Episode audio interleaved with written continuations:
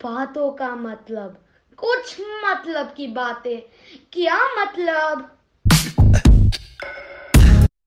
नमस्कार दोस्तों, आज मैं आपको एक बहुत ही मज़ेदार लोक कथा सुनाने जा रहा हूँ। उसका नाम है राजा हो गन्ने जैसा। तो चलिए शुरू करते हैं।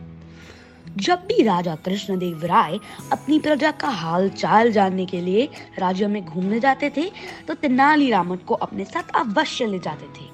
यह देखकर अन्य दरबारियों को ईर्षा अनुभव होती थी। एक दिन सभी दरबारियों ने राजा से कहा, महाराज, आप जब भी बाहर जाते हैं तो तेनाली को ही अपने साथ बाहर ले जाते हैं। आपको हमें भी अपने साथ चलने का अवसर देना चाहिए। राजा ने दरबारियों का यह आग्रह स्वीकार कर लिया। अगली बार जब राजा लोगों की कुशल क्षेम पूछने के लिए महल से बाहर निकले तो दो दरबारियों को अपने साथ ले लिया। राजा ने सामान्य ग्रामीण का भी वेश धारण कर रखा था, ताकि कोई उन्हें पहचान न सके। दोनों दरबारी भी उसी की तरह सामान्य वेशभूषा में थे। चलते चलते राजा और दोनों दरबारी एक गाँव में जा पहुँचे। वहाँ राजा ने कुछ किसानों को एक पेड़ के नीचे बैठे हुए देखा, जो अपनी समस्याओं के विषय में एक दूसरे से चर्चा कर रहे थे। राजा ने उन किसानों के पास जाकर उनसे कर उन्होंने उनसे पूछा, साथियों, गाँव में सब कुछ ठीक ठाक है ना? कोई आप लोगों को परेशान तो नहीं कर रहा? राजा अथवा उनके अधिकारियों के आप लोगों को कोई शिकायत तो नहीं? किसान उन्हें कोई राजकीय अधिकारी समझकर बोले, महोदय, हम अपने गाँव में आराम से रहते हैं। हम दिन में कठिन परिश्रम करते हैं और रात में आराम से सोते हैं। हमें किसी तरह की कोई समस्या नहीं है। हमारे राजा हमारी कुशल क्षेम का पूरा ध्यान रखते हैं। किसानों का उत्तर सुनकर राजा को संतोष हुआ। उन्होंने फिर पूछा, इस गाँव के लोग महाराज के विषय में क्या सोचते हैं? राजा का यह प्रश्न सुनकर एक बूढ़ा किसान उठ गया और पास के खेत में चला गया।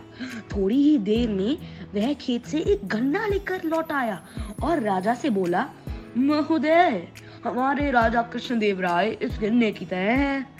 राजा किसान की बात का अर्थ सम, नहीं समझ पाया।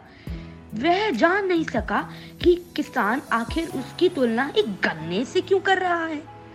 तब उसने अपने साथ गए दो दरबारियों से किसान की बात का अर्थ पूछा। दरबारियों को भी किसान की बात का अर्थ समझ में नहीं आ रहा था। फिर भी उन्हें राजा के पूछने पर कुछ न कुछ तो कहना ही था ना।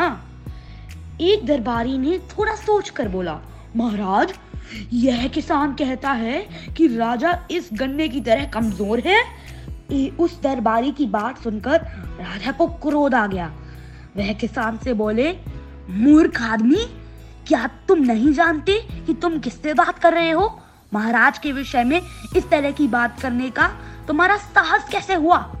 अब तुझे इस कृत्य का फल भुगतना ही पड़ेगा। तभी एक आदमी पास ही स्थित एक झोपड़ी से निकलकर उनके पास आया और उसने कहा, महाराज, मैंने आपको पहचान लिया है। मुझे दुख है कि आपके दरबारी बूढ़े किसान की बात का वास्तविक अर्थ नहीं समझ सके। वास्तव में यह किसान आपकी तुलना इस गन्ने से कर रहा है, क्योंकि आप साधारण प्रजा के लिए कोमल और मीठे हैं, जबकि अपराधियों के लिए कठोर। तभी बूढ़ा किसान बोला हाँ महाराज, आपके दरबारी मेरे शब्दों का अर्थ नहीं समझ सके। भला मैं अपने महाराज का अपमान करने का दुस्साहस कैसे कर सकता हूँ?